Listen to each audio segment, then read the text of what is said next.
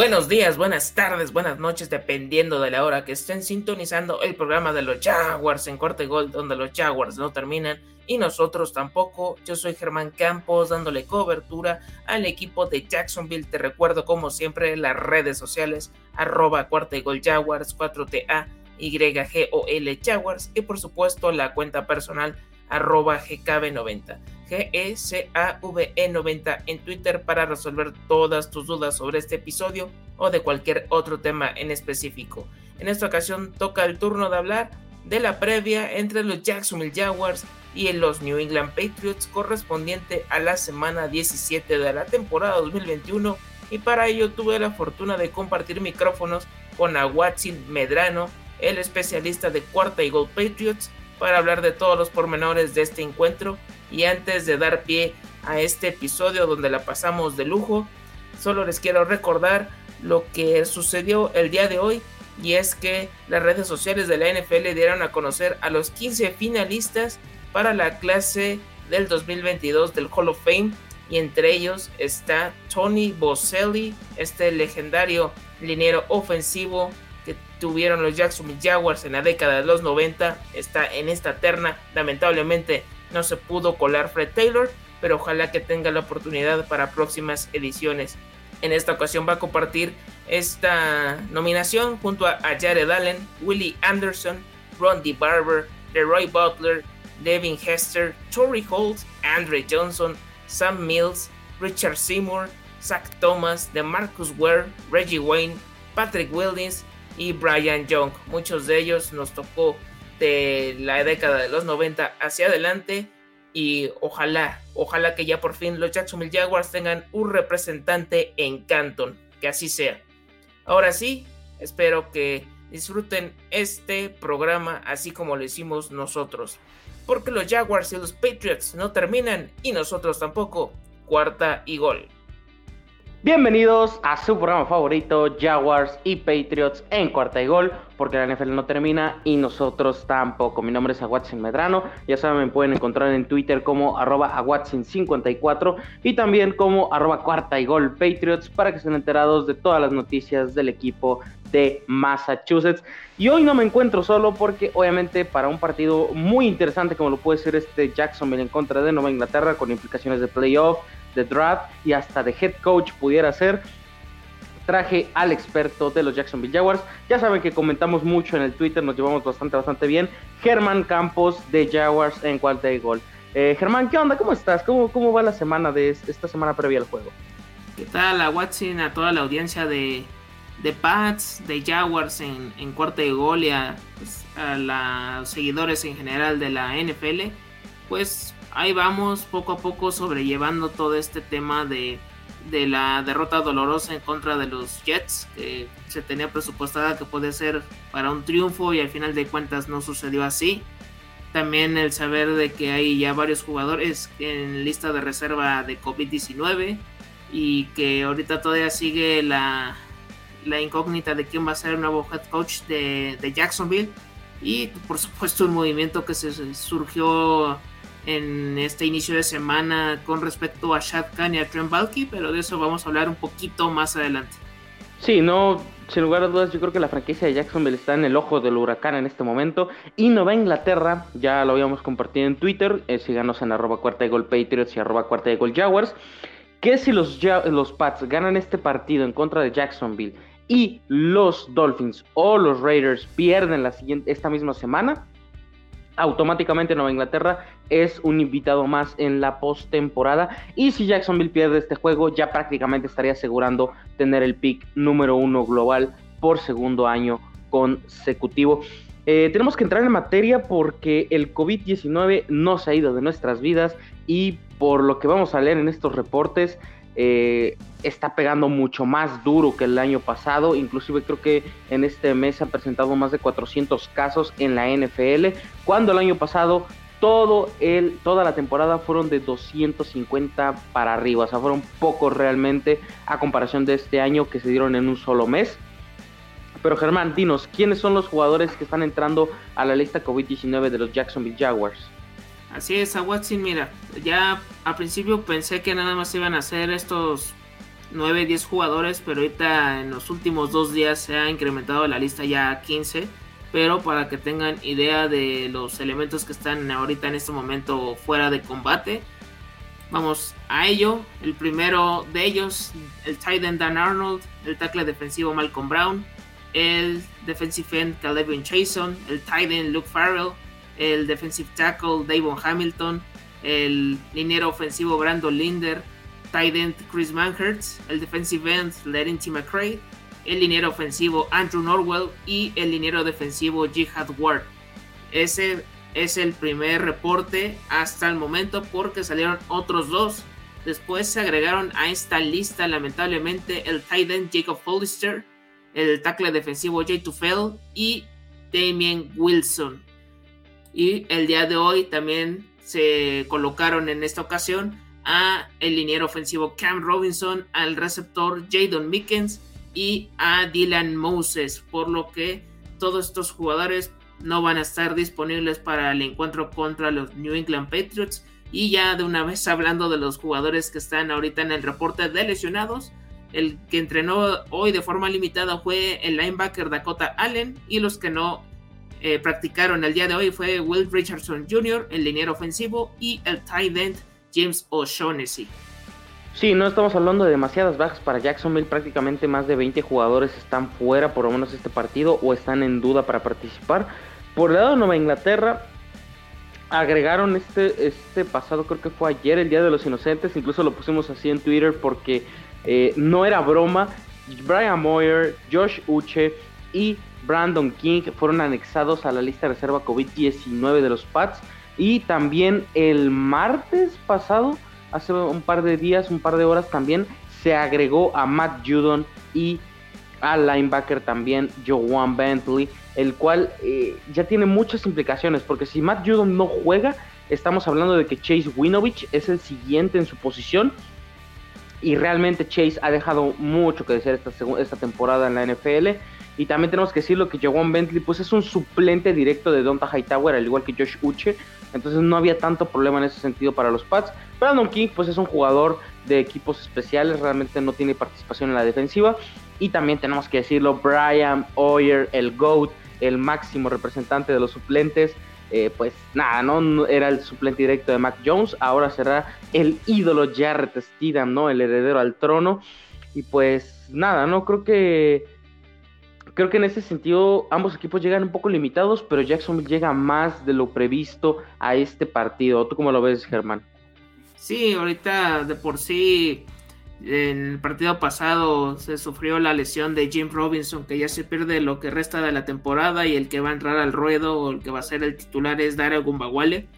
Ya se tenían otras bajas importantes durante, como DJ Char, que lo se sabe, lo de Travis Etienne, y ahorita se están contratando a varios jugadores de Practice Squad de otros equipos para tratar de completar a este roster que eh, de por sí es joven, ha estado muy mermado en los últimos días y también hablando de los New England Patriots, con todos los que mencionas que están en este protocolo de COVID, también ahorita está su reporte de lesionados que me llama la atención. No sé cuántos de ellos pudieran llegar al partido, pero tú me dirás quiénes son los que estás confiado en que no tienen ningún problema y los que le pondrías un asterisco de quienes pueden no estar presentes. Los que no entrenaron hoy fueron Nelson Aguilar y Joshua Bledsoe y los que practicaron de forma limitada fueron David Andrews, Christian Barmore, que por cierto ese pick como me dolió que no lo seleccionaron los Jaguars en este draft de 2021, Brandon Bolden, Nick Folk, Damien Harris, Enkil Harry, Donta Hightower, JC Jackson, Jacoby Myers y Adrian Phillips. ¿Cuál es tu opinión, a Watson? Eh, sinceramente yo creo que Nelson Agalor es el que más dudas me tiene porque este reporte de lesionados, a excepción de GC Jackson, eh, Jacoby Myers y creo que sí, me parece que solamente ellos Ah, bueno, también agregando en Kill Harry, realmente el reporte de lesionados es casi el mismo que se está presentando todas las semanas. O sea, Christian Barmore tiene una lesión en el pie y es la misma que ha traído toda la temporada y aún así ha jugado. O sea, realmente el reporte de lesionados de Nueva Inglaterra es muy engañoso porque no todos los jugadores realmente están lesionados como tal, sino más bien Belichick pues ya hace sus mañas típicas de siempre, ¿no? De meterse por ahí a la lista y poner nombres que no van. Pero creo que Nelson Agalor y Joshua Bledsoe son muy probables de que sean los que se pierdan. Joshua Bledsoe es el safety eh, novato que tomaron en sexta ronda. Obviamente no va a jugar el partido, ya al parecer va a jugar Kyle Duggar. Así que por ese lado yo creo que él sí no va a jugar. Y Nelson Agalor sí me preocupa bastante porque a pesar de que ha decepcionado como receptor número uno a lo que pintaba cuando llegó a Nueva Inglaterra, realmente el cuerpo de receptores no es tan variado. En Kill Harry, pues ya lo viste el partido pasado, una completa ridícula selección de draft, o sea, un desperdicio en la primera ronda. Y creo que en ese sentido Nueva Inglaterra sí está, sí tiene muchos lesionados, pero realmente todos han jugado, o sea, y han jugado bien. David Andrews merecía ir al Pro Bowl, eso sí, no lo perdono para nadie. David Andrews era el mejor centro esta temporada. Y creo que en términos generales Nueva Inglaterra no tiene tantos problemas con las lesiones porque no todos realmente tienen una lesión fuerte, ¿no? Así que por ese lado no me preocupa tanto. Si Nelson Aguilar no juega, sí habría un poquito de problema, porque aunque es el receptor número 3 en producción, eh, realmente su aporte en el campo es más allá de simplemente agarrar unos dos pases. Es una finta, muchos, muchos equipos se van con la finta de que él es el receptor número uno, le mandan al esquinero número uno todos los partidos y también aporta bastante en jugadas de velocidad porque es un, jugador que aunque ha decepcionado, realmente es muy veloz, o sea, la velocidad que tiene Agolor es impresionante entonces creo que Agolor podría ser el que se pierda tal vez el juego. Joshua Bledsoe no creo que lo activen para el partido, sinceramente, eh, mi querido Germán. Pero sí, eh, la selección de Christian Barmore, esa, esa cuando subieron los Jets por Alaya Vera Tucker en, en, el draft, yo pensé que era Washington a decir no suerte para la otra, chavos, iban a seleccionar a Mac Jones, pero no, ya vi que eran los Jets y demás. En el caso de que sí se hubiera dado ese super caso de que eh, no se hubiera tomado a Mac Jones, yo hubiera jalado el gatillo por Christian Barmore porque es un jugadorazo y esta temporada ha jugado muy, muy bien el novato de Alabama, ¿no? Y creo que esa es una, una un, pues digamos un punto positivo en el draft de los Pats y también hablar del draft de los Jaguars que también ha tenido muchos altibajos pero que en general ha tenido buenos picks. ¿O tú cómo lo ves, mi querido Germán, estas armas que han tenido los, los Pats y los Jaguars en el draft? Por parte de los Jaguars el evidente, ¿no? Es Trevor Lawrence, él es el único que ha jugado todos los partidos. Para buenas o malas haya estado presente. Ya tiene varios partidos sin un pase de anotación. Los últimos ocho duelos solo tiene un touchdown. Eso es preocupante. Los intercambios de balón han disminuido, pero todavía siguen presentes pero creo que es el desarrollo esperado o el proceso que tiene un coreback rookie en la NFL. Tuvo ahorita la partida de, Urban Meyer, ya sabemos todas las circunstancias que, pasaron anteriormente. Y ahorita está como que en una pausa, en un stand-by para saber qué, va a seguir con él, porque también se, se espera mucho de él, pero necesitan arroparlo de buena forma con línea ofensiva y con armas, con wide receivers para la próxima temporada. Travis Etienne lamentablemente fue un pick que en un principio pues no, no agradó mucho eh, dentro de la afición porque ya se tenía cubierta esa posición, pero ya como que pasaron los días y ya la ibas aceptando poco a poco, llega la lesión y ahorita estás con una incógnita de saber si realmente valió la pena o no esta selección y en lo que nos ha dicho la historia es que elegieron running back en primera ronda no siempre es lo mejor, porque puedes esperarte a tercera, cuarta ronda para poder hacer esta, esta selección y han salido muy buenos prospectos o incluso novatos no drafteados como lo fue James Robinson en 2020. De los otros jugadores, Tyson Campbell ha ido de menos a más, que este jugador se ha adaptado como el cornerback ya complementario de Shaquille Griffin, eso me, agrada mucho por parte de, de este cornerback que ha ido también eh, mejorando, de hecho sus eh, calificaciones, sus métricas por Pro Football Focus ha estado entre los mejores eh, esquineros novatos de, esta generación. Y pues ahí va, faltan todavía pulir detalles, pero tiene un buen desarrollo este jugador. De los que me gustaría ver más snaps, por lo mismo de que tal vez iban saliendo de alguna lesión o a lo mejor no tenían la actividad porque hicieron opt-out en 2020 pero ahorita ya están teniendo esta participación gracias a Darrell Bevel, porque todavía con Urban Meyer no lo soltaban aún. Lo que es Andrés Cisco, que tuvo una gran pretemporada, pero no entendía por qué no le daban esta participación, eh, teniendo ahí a Andrew Wingard que lo podían cambiar sin ningún problema y darle más oportunidad. Al mismo Walker Little, ante las ausencias en su momento que hubo de, no sé, Cam Robinson, el mismo Andrew Norwell, que a lo mejor tenían baja de juego, darle esta chance. El mismo Jay Tufel, que lo he visto más en reportes de lesionados que otra cosa. Jordan Smith, lo mismo. El que ha tenido algunos snaps, pero pues, funciona más como un tight end de bloqueo es Luke Farrell. No, no hay nada más que decir. Y de los novatos no drafteados, Dylan Moses se ha esperado ya que esté recuperado al 100%, pero pues también no ha tenido la participación que uno desea. Pero en general ha sido un, draft en, si te puedo decir calificación, a lo mejor nada más un, un 6, llegando a 7, pero a nada más. Y habrá que ver qué sucede ahorita con esta cuestión del head coach, que están todavía en búsqueda, y esta situación de Balky, que sí está preocupando mucho a, a esta noble afición de los Jacksonville Jaguars. Pero eso, eso vamos a dejarlo hasta el final porque está bueno este tema. Sí, va a estar largo y tendido ese tema de Shotgun y el, el gerente general y demás. Pero nos vamos a pasar rápidamente a la ofensiva, porque aquí yo creo que muchos novatos de los Jaguars van a tener demasiada oportunidad. Ya lo habíamos platicado las bajas que pueden tener. Eh, los líderes en estadísticas de cada equipo, Mac Jones, 67% de pases completos, 3.313 yardas, 18 touchdowns, 2 intercepciones. Demian Harris, 182 acarreos, 857 yardas, 12 touchdowns. Ramondre Stevenson hace lo suyo con 110 acarreos, 465 yardas y 3 touchdowns. Jacoby Myers, 71 recepciones, 723 yardas, un touchdown.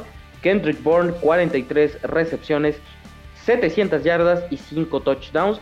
Y por el lado de los Jaguars, sus líderes son Trevor Lawrence, 58% de pases completos, 3.225 yardas, 9 touchdowns, 14 intercepciones. James Robinson, 164 carreos, 767 yardas y 8 touchdowns. Y también le sigue Trevor Lawrence con sus 61 acarreos, 301 yardas, 2 touchdowns. Marvin Jones, 64 recepciones, 698 yardas y 3 touchdowns. Y una decepción personal y creo que en general para la afición de los Jaguars, la Vizca Chenault, 56 recepciones, 544 eh, yardas. Para este partido, obviamente no van a tener tantos activos, pero yo creo que Marvin Jones, bueno, ya quitándome el romanticismo de que me encanta, es uno de mis jugadores favoritos desde que estaba en Detroit y que me duele que esté pasando por equipos tan malos toda, toda su carrera. Creo que en general Marvin Jones es el arma predilecta para eh, Trevor Lawrence o qué nos puedes platicar en general del arsenal que tiene Jacksonville ahora sin James Robinson. Ahorita es el, el elemento más experimentado de este roster tiene 31 años y es el que se ha convertido en uno de los targets confiables de, Trevor Lawrence. También ha habido otros que se ha costado trabajo establecer que eh, se mantengan esta, esta constancia, porque entre lesiones y que a ver a quién colocas del practice squad. Ahorita la Vizca Chenault, yo pensé que iba a ser lo que realizó Jamal Agnew antes de su lesión. Ese era el papel que se esperaba porque es un gadget, es esta arma todoterreno tipo Divo Samuel al estilo Cordarel Patterson y realmente no sucedió nada con él. Ahorita pues ha tenido actuaciones discretas, pero nada más de eso. Y habrá que ver si el, el nuevo staff de coacheo, porque no sé si también vayan a cambiar en ese aspecto, se lo van a querer otra otra temporada más, pero tienen que darle esta chance porque tiene mucho, mucho talento por, por dar.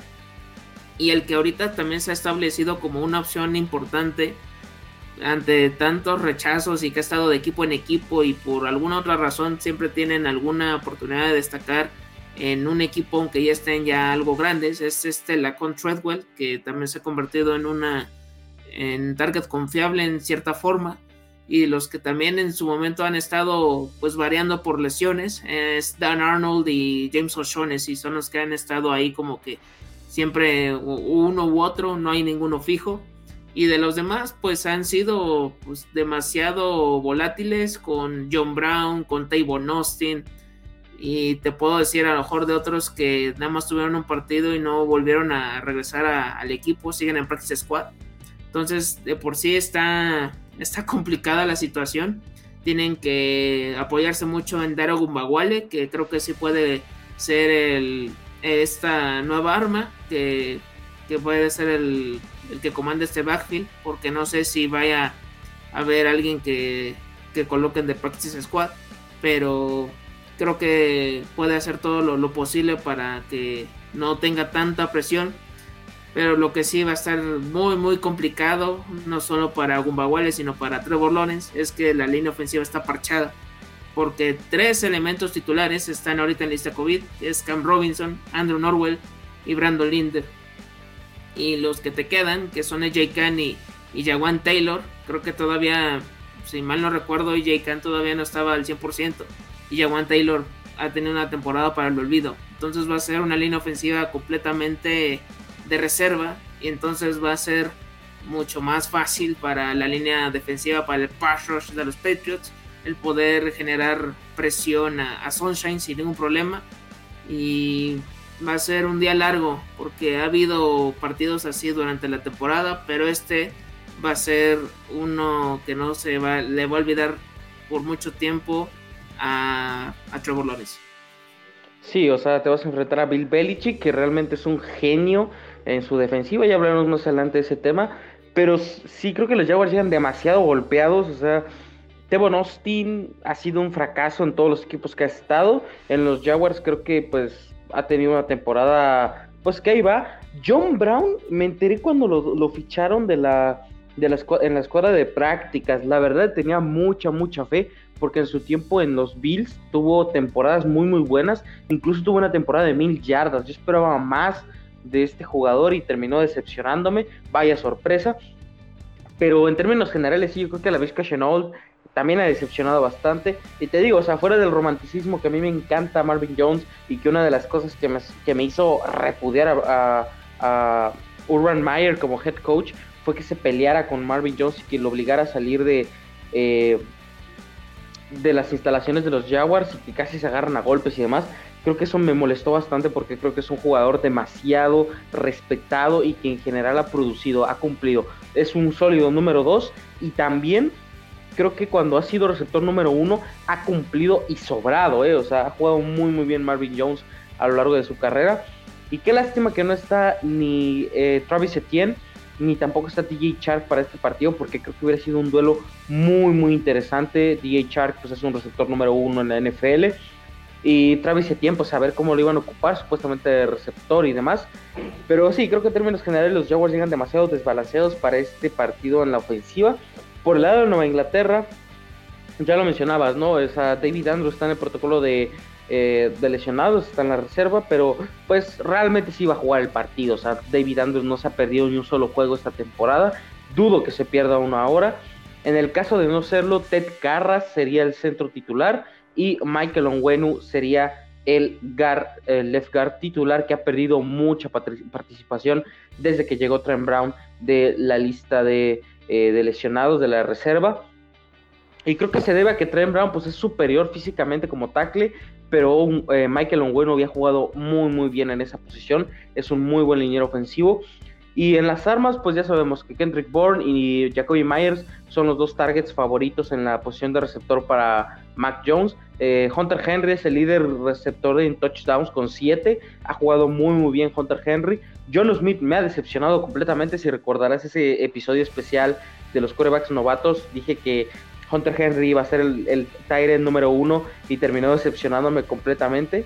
Este, creo yo que, que, por ahí las armas son un poco más limitadas. Y obviamente hablar de Demian Harris y Ramondre Stevenson, que cuando están los dos en el campo son una máquina, no los puedes frenar. Son corredores muy explosivos y que también muy constantes en esta ofensiva de Nueva Inglaterra. Creo que en ese sentido pues Jacksonville tendrá mucho, mucho trabajo que hacer en el lado defensivo para poder frenar este equipo que aunque no son, eh, pues digamos, no son los Chiefs, no son los Ángeles Rams con eh, Cooper Cup, con Odell Beckham Jr. y con Robert Woods cuando estaba sano, pero sí es un arsenal un poco pesado para lo que tiene Jacksonville en estos momentos en activos. Creo yo que Nueva Inglaterra tiene que establecer el juego por tierra y darle más confianza a Mac Jones. Esa es la clave. Y por el lado de, de Sunshine, creo que eh, los Jaguars han hecho bien en ciertos aspectos, eh, cuidando a su coreback franquicia, pero un touchdown en casi dos meses eh, me parece muy, muy preocupante, ¿no? ¿Tú cómo ves la situación en Trevor Lawrence en la ofensiva de los Jacks? Es que te preguntas o por qué sucede que Davis Mills, que ahorita ha tenido la oportunidad de jugar con los Texans, ahorita también lanzándole prácticamente quitando a Brandon Cooks, que él se cuece aparte, pero a jugadores que están teniendo oportunidad porque no eran titulares en sus equipos anteriores. Está viéndose muy bien, está logrando establecerse como una opción a futuro, que piensen en él como, como este coreback que, que pueden hacer algo alrededor de él. Y con un equipo que siento que hasta tiene menos, eh, menos talento en ofensiva y defensiva que, Jacksonville. Y David Cool está haciendo pues, maravillas con, con este jugador. Y a lo que también ya, ya, ya se está también checando, ¿no? De, de, de Trevor Lawrence, que lo hablábamos fuera de micrófonos, que también esta cuestión de venir de college, que nada más tenías dos derrotas en toda tu carrera y ahorita tener 13 descalabros a lo largo de una campaña no ha de ser fácil.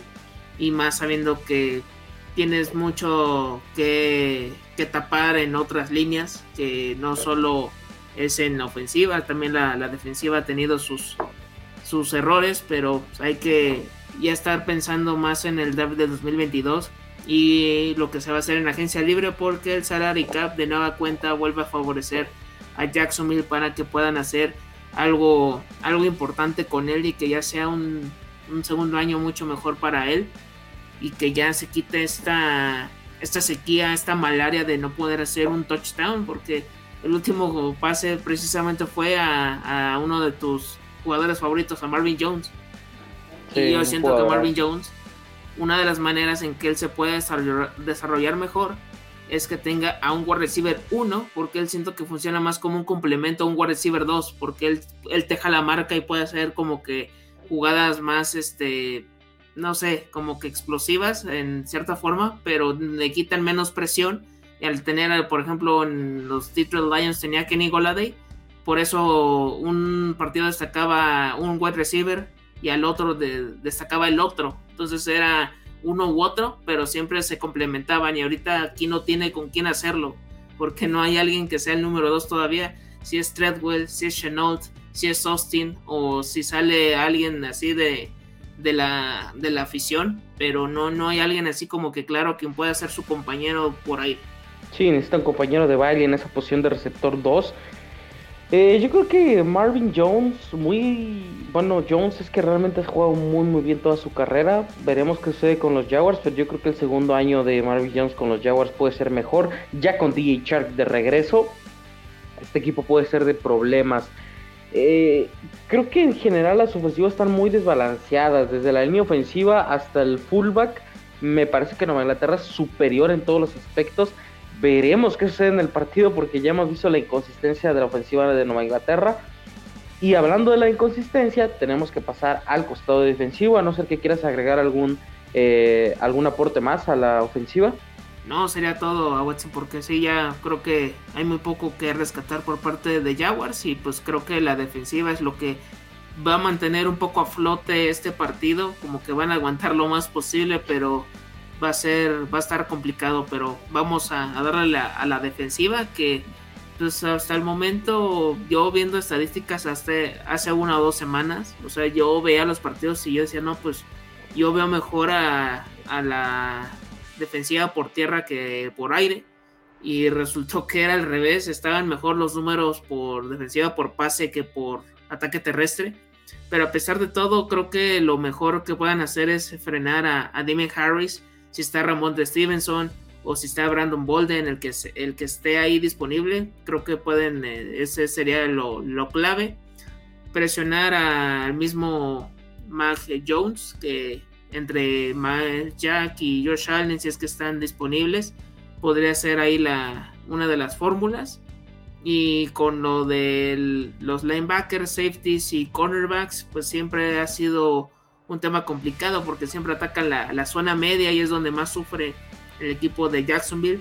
Y creo que entre Jacoby Myers, eh, Kendrick Bourne, Hunter Henry y a lo mejor hasta mismo en Kill Harry, estoy seguro que si ya a jugar va a ser un buen partido para él porque tienen esta, esta facilidad para que un jugador que a lo mejor no ha tenido una buena temporada llegue a destacar o que ya su carrera estaba en declive tengan buenos números y eso como que se ha presentado mucho con, con los Jaguars y no, no me extrañaría que pudieran hacer un, buen partido por aire para, para Mac Jones. Sí, tiene que serlo porque la defensiva de los Jaguars, eh, pues digo, Shaquille Griffin y Tyson Campbell como esquinero 1 y 2. Shaquille eh, Griffin no me parece tan dominante en ese sentido, creo que sí está un poco limitado, pero también creo que Tyson Campbell como novato ha mostrado cosas interesantes, cosas divertidas. Esperemos que Andrés Cisco juegue porque Andrew Whitgard pues realmente no es así un activo tan importante. Digo, 57 tacleadas, un sack, una intercepción, un pase defendido. Pues son buenos números, pero no tan espectaculares.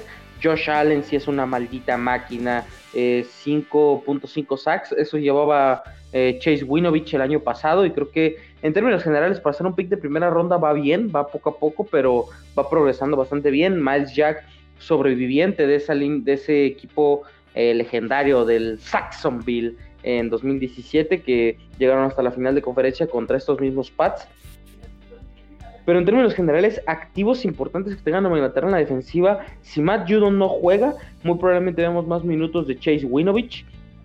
Que digo, no me molesta, pero realmente no tiene una temporada tan destacable. Veremos si en contra de Jacksonville puede hacer su primer sack de la temporada, luego de ser el líder en sacks dos temporadas consecutivas. Eh, pues no tiene ni uno solo esta temporada. Y también tenemos que decirlo, o sea, fuera de, él hay mucho pass rush en Nueva Inglaterra. Calvin hoy, desde que regresó, ha jugado espectacular. Jamie Collins, pues aportando bien. Deatrich Weiss, todo parece indicar que va a jugar este partido, así que también otro activo en la línea defensiva. Christian Barmore, ya sabemos lo que es capaz. Y también tenemos que mencionar este, a Carl Davis, si es que juega, también ha jugado decente. Y también quiero mencionar otro activo que es Daniel Ecuale de la escuadra de prácticas. Eh, ya lo han subido varios partidos y hasta el partido pasado ha tenido por lo menos una captura sobre el coreback y un tackle defensivo eh, bastante, bastante interesante por ahí en la rotación.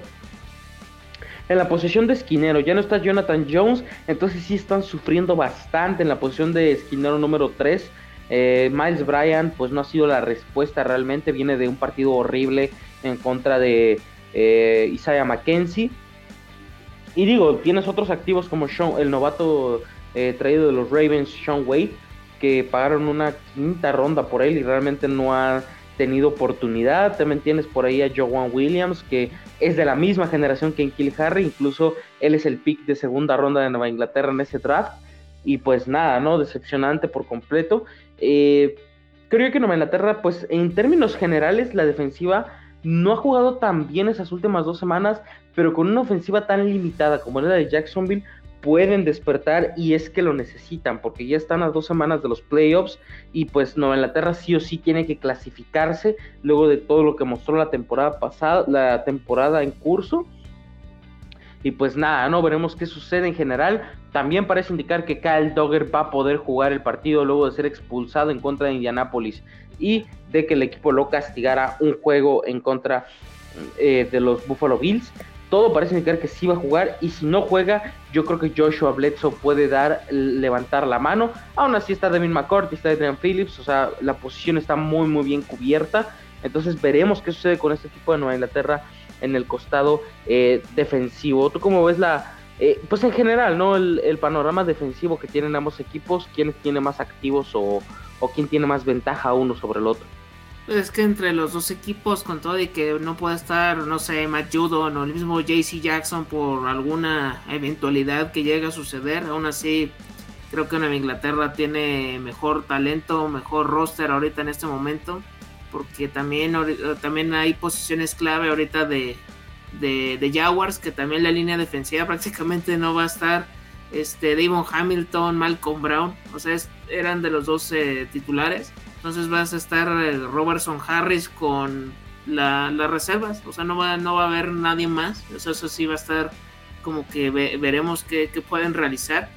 Con lo de Andrés Cisco, pues es oportunidad para tener más participación. Eh, va a tener también, obviamente, ya tienen que ponerlo sí o sí a Walker Little, que es el, el liniero ofensivo, que también se ha, se ha visto bien tanto en pretemporada como lo que ha ahorita disputado. Y tienen que poner a todo lo, lo mejor disponible, a Tyson Campbell, Shaquille Griffin, hasta ya recurrir a ahorita lo, lo que tienes también en, en las reservas de, de, cornerback, que ha sido también algo de lo que ha sufrido Jacksonville con Evie Lawson, con Trick Herdon, con Chris Claybrooks. Creo que va, va, a estar va a estar difícil porque si no, no hay mucho no hay mucho talento y van a tener que recurrir mucho a estos jugadores del Practice Squad que ahorita ya tienen ahí ya como de, de cajón, pero también ahorita como te mencioné ahorita al principio del episodio están recurriendo a otros jugadores que vienen de otros Practice Squad para tratar de, sumarse lo más pronto posible ante ahorita tantos contagios de, COVID. Y ya para ir más o menos ya hablando de, todo lo, que puede ser de, Jaguars, pues creo que lo del, tema Tren Balky y lo de Shad Khan es una verdadera joya a Watson. Sí, eh, ya que eh, Chris Jericho le da unas murallas de Jericho a, eh, a Scott Shanahan. Para que entienda cómo llevar un equipo de NFL, maldita sea, ¿no? Eh, creo que sí, o sea, Shad Khan pues es un genio en la lucha libre, o sea, AEW pues realmente ha sido un éxito, pero en la NFL no ha brillado nada su organización desde que él llegó y me atrevo a decir de que es más probable que venda el equipo a que este equipo salga del hoyo en el que está porque no veo un, escenario positivo para los Jaguars con él como dueño. Trent Balkin, pues, ¿qué podemos decir de él? O sea, ojalá que Cody Rose también le haga alguna, alguna llave o algún golpe, porque es, ridículo. John Moxley, ¿no? que antes era Dean Ambrose. Este, creo que, pues en términos generales también, la gerencia de los Jaguars tiene que cambiar para el año que viene. No puedes confiar en este head coach y en este, digo, en este dueño y en este general manager. Yo propondría un nombre eh, para head coach, pero es porque es mi fantasía, ya te lo había comentado antes de iniciar el partido, es ver a Jim Harbaugh regresar a la NFL y jugar con los eh, Jacksonville Jaguars. Ese sería mi nombre fuerte, pero en el caso de que no se dé y confíen más en un equipo, en uno de NFL, yo te propongo el nombre de Jim Caldwell el head coach que estuvo en los Lions, que realmente su paso no estuvo tan mal, o sea, para lo que tenía, que era Golden Tate, Matthew Stafford y el que tú me digas contra el mundo, creo que hizo un buen trabajo en términos generales, dio buenas sensaciones en Detroit y desde que él se fue no han tenido una temporada ganadora, entonces yo creo que él pudiera ser una opción interesante, además de que ha desarrollado bien porque ha jugado con Andrew Locke, jugó años increíbles con Peyton Manning, entonces para mí en términos generales, yo creo que Jim Caldwell es una buena opción para The Ocean, para que Trevor Lawrence se desarrolle bien. Esas serían mis dos opciones. Ya si tú quieres agregar pues un Eric Bienemy o te quieres rifar con un Brian Double, también sería espectacular. O un Josh McDaniels, a ver si no los deja plantados como novia, como a los Colts. Pues yo creo que esos serían los nombres, Germán. No sé qué, qué expectativas tú tendrías en cuanto al head coach de los Jaguars. De hecho, de los que mencionas, salvo Jim Harbaugh, que a lo mejor no salió ahorita en las primeras listas y ahorita en las actuales, creo que sería la única opción de, del college que me animaría a que trajeran otra vez de, para una experiencia de NFL. Por parte de, de Jim Cadwell, es uno de los candidatos principales junto a Doug Peterson, que son de los elementos con más experiencia, ya algunos eh, con playoffs, con Super Bowls entonces creo que serían de las mejores opciones que podrían tener ahorita a su disposición. Y hablando también de este Brian Dable, de Josh McDaniels y Derek Bienemy se hablaron al principio, pero ahorita conforme han pasado los días los han ido pues descartando poco a poco y se han agregado a otros nuevos eh, sospechosos para que vayan viendo qué es lo que puede llegar a, a la franquicia de Florida. Aquí están los nombres que ahorita se andan manejando por parte de Ian Rappaport y Tom Pelicero. Aparte de estos dos experimentados está Byron Lewich, que es el coordinador ofensivo de los Tampa Bay Buccaneers. Tuvo experiencia, como ya muchos sabrán, como coreback de los Jacksonville Jaguars eh, hace algunos años, entonces podría ser alguna revancha para él. También se encuentra el coordinador defensivo también de los Tampa Bay Buccaneers, Todd Bowles, también ya está en esta terna de candidatos. Y también se agrega Nathaniel Hackett, que es el coordinador ofensivo de los Green Bay Packers, Matt Everflus, que es el coordinador defensivo de los Indianapolis Colts, y el coordinador ofensivo Kellen Moore de los Dallas Cowboys, el que hoy ya rechazó eh, entrevistarse con la gerencia de, de, Jacksonville fue Dan Quinn, el coordinador defensivo de los Dallas Cowboys, ya que él quiere continuar con su trabajo al frente de la estrella solitaria, por lo que él ya queda prácticamente descartado, pero estos son los que podrán llegar a, este equipo de Florida. Y hablando de, lo de Shad Khan y, y Trent Balky, nunca había visto tan unida la afición de, los Jaguars como en, este arranque de semana. Al darse la noticia de la continuidad de Trent Balky como gerente general, la afición empezó a hacer memes e imágenes de, de Shad Khan. Eh, si ustedes han han visto el, los memes del que de es el, el emoji de un payaso. Este lo han transformado, que es el tal cual el emoji del payaso con el bigote característico Shadkan. Y esto lo han usado en otros eh, personajes como It o Eso, que es el personaje icónico de Stephen King, este famoso payaso que, que ha aterrorizado a, a muchos niños y jóvenes de la década de, los 90 aproximadamente. También de Jake Snake Roberts, que eh, era un luchador de la WWE, que también estuvo en la AAA. Muchos lo han de ubicar. Seguramente a Watson también la ha de saber de quién estoy hablando. Y también otros personajes que han, se han agregado a esta ecuación. Incluso hay un eh, unas manos ahí volando como si fueran a taclear a alguien y Mac Jones ahí sufriendo porque le están cayendo las caritas de, payaso con bigote. Ah, ahorita se pasaron de lanza, ¿eh? Hicieron el hashtag cloneout. El, la primera letra es con K de, de Shotgun, cloneout. Y así han todos, muchos aficionados, se colocaron este emoji con bigote como foto de perfil en sus redes sociales y es como esta exigencia, esta inconformidad de que no quieren que Trent Balky se quede como el gerente general, sabiendo todo lo que realizó en San Francisco, porque cuando él llega, tienen dos o tres años exitosos porque el equipo ya estaba hecho, era una máquina ya aceitada y que nada más tenías que echarla a andar. Pero en cuanto ya empieza su proceso como tal de selecciones de draft y otras decisiones, es cuando empieza su desastre y ya creo que tardaron en salir de, este bache los 49ers y ahorita ya como que están otra vez eh, compitiendo con John Lynch como gerente general. Pero él fue el encargado, para que se den una idea, de que él se llevó a Blaine Gabbert de los Jacksonville Jaguars a los 49ers. Entonces, y nada más fue por una sexta ronda. Como que esta historia me suena conocida porque ya los Jaguars hicieron esto con Garrett Minshew y Joe Schobert. Pero para que se den esta, esta expectativa de lo que puede lograr este señor, para bien o para mal. Entonces, Urban Meyer era un problema mínimo a lo que puede ser Trent Balky, que es el problema más grande que pueda tener esta organización. Y por supuesto, la familia Khan, que yo me sigo también preguntando que en los años que lleva al frente de no ha podido hacer algo más. Pero yo, yo espero que, que esto pueda cambiar y que sea mejor para, para la franquicia.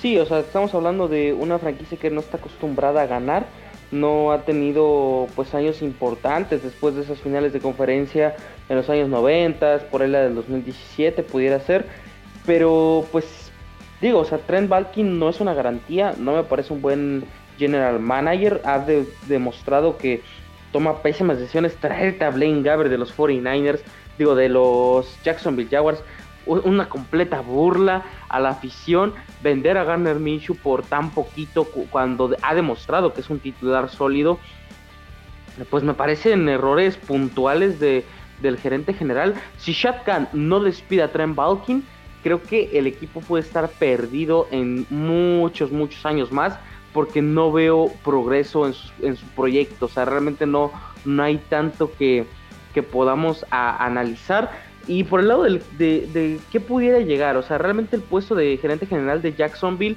por más de que no lo crean ustedes, es muy, muy jugoso, es muy divertido y es interesante.